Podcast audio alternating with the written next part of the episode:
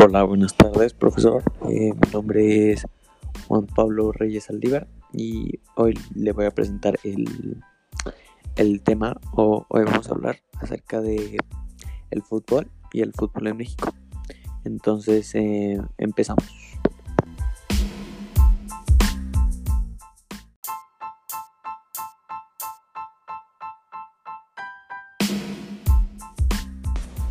Bueno, eh, si hablamos del fútbol en general, podemos decir que es uno de los deportes más importantes.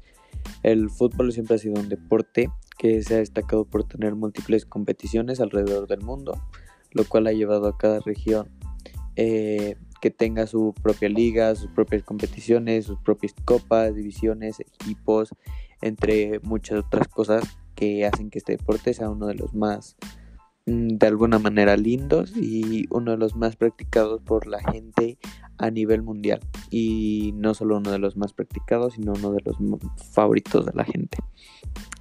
Eh, otra cosa que podemos decir del fútbol es que es el deporte más visto en el mundo lo cual hace que el deporte sea uno de los más de los favoritos de la población en general. El fútbol es un deporte limpio el cual no solo ayuda a que tengas un mejor desarrollo físico o una mejor condición física, sino también te ayuda a que puedas eh, socializar o conocer nuevas personas, también como a desestresarte, a salir de tu zona de confort, entre muchos otros beneficios. Pero eh, si hablamos de este deporte en nuestro país, eh, nos hacemos esta pregunta. ¿México es un país relevante para el fútbol?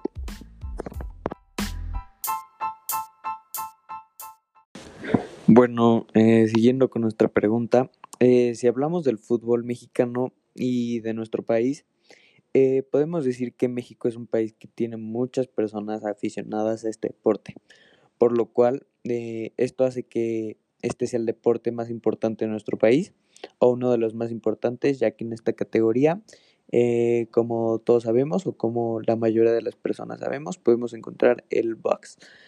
Eh, hablando de competiciones o ligas que se encuentran en nuestro país, eh, hablamos de la liga más importante, que es la Liga MX, BBVA Vancomer, en la cual participan todos los equipos de la primera división.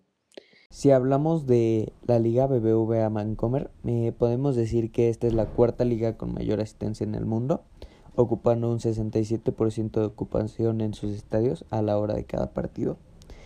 Em, con estos datos nos damos cuenta que en México tenemos una de las ligas más grandes en Latinoamérica eh, y en el mundo. El fútbol mexicano eh, tiene mucha historia, lo cual eh, hace que nuestro país sea uno de los primeros en formar parte de este deporte.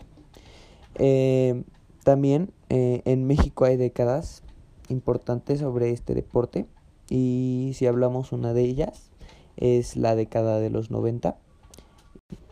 En esta década es cuando se implanta el porcentaje para definir al equipo que desciende eh, y esta medida fue tomada en la etapa de José Antonio García, Emilio Maurer y, Francisco Ibarra García de Quevedo en la FMF, en la Federación Mexicana de Fútbol. Eh, Cobras de Ciudad Juárez fue el primer equipo en bajar a la segunda división bajo eh, dicho esquema. Eh, y a mediados de 1996 eh, cambian los torneos largos a dos cortos, al estilo de, del fútbol argentino o el fútbol brasileño, con igual número de liguillas. Los torneos empezaron llamándose de verano y de invierno, pero a partir del 2002 se les conoció como clausura y apertura. En 1970 los equipos participantes de la primera división habían sido de 18 a 21, pero desde 2004 han sido solamente 18.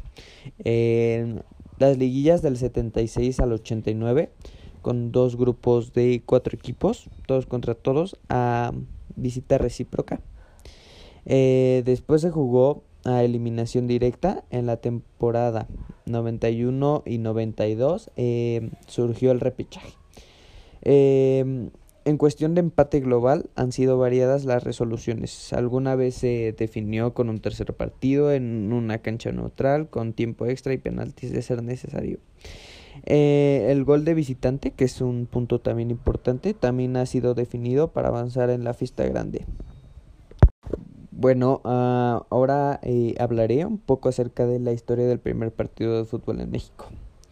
Eh, este día fue un domingo 17 de octubre de 1943 y era el momento más importante para el fútbol mexicano, pues se escuchó el silbatazo inicial del primer torneo profesional del balompié azteca, donde participaron además los 10 primeros equipos. Y no solo fue un juego, se disputaron tres encuentros simultáneos para dar por inaugurado el torneo 1943-44 que fue una jornada llena de goles y entusiasmo por todos los participantes dentro y fuera de la cancha. Em, sinceramente fue todo un hito en nuestro país.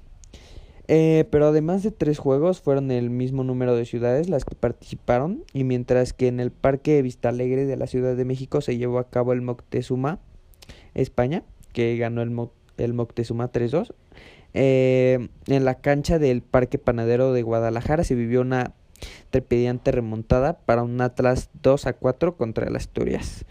Pero eso no fue todo, pues a la misma hora, eh, que fue a las 12 del centro de México, en el Parque Moctezuma de Orizaba, eh, en Veracruz, se vivió un escándalo.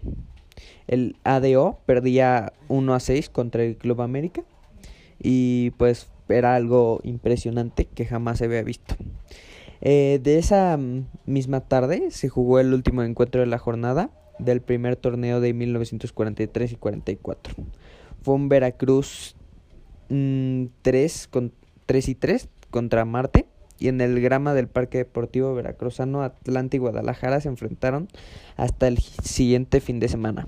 Así fue como aquel día del otoño, aún del siglo XX, el fútbol profesional mexicano cortó el listón para escribir una historia interminable que cumpliría 76 años en este 2019. Ahorita 2021, 78. Bueno, eh, y, y, para terminar este podcast, eh, podemos decir que México es un país que tiene mucha historia en el fútbol y es uno de los primeros países que empezaron a practicar este deporte. Eh, y si contestamos nuestra pregunta del principio del podcast, eh, México no es uno de los máximos exponentes para el fútbol, ya que a pesar de ser uno de los primeros en sistematizar este deporte en su, en su país, no ha logrado que sus ligas, sus equipos, sus competiciones sean de un carácter eh, a nivel mundial o de los favoritos de las personas, de la gente. Entonces podemos decir que México en la actualidad y a nivel mundial no es relevante para el fútbol, pero es un país que podría destacar en este deporte por la historia que tiene, por los equipos, por las ligas, ya que eh, de alguna manera somos de los de los países que disfrutan y aman ver este deporte. Eh, con esto damos terminado este podcast. Eh, espero les haya gustado y mi nombre es Juan Pablo Reyes Aldívar. Em, y nos vemos la próxima.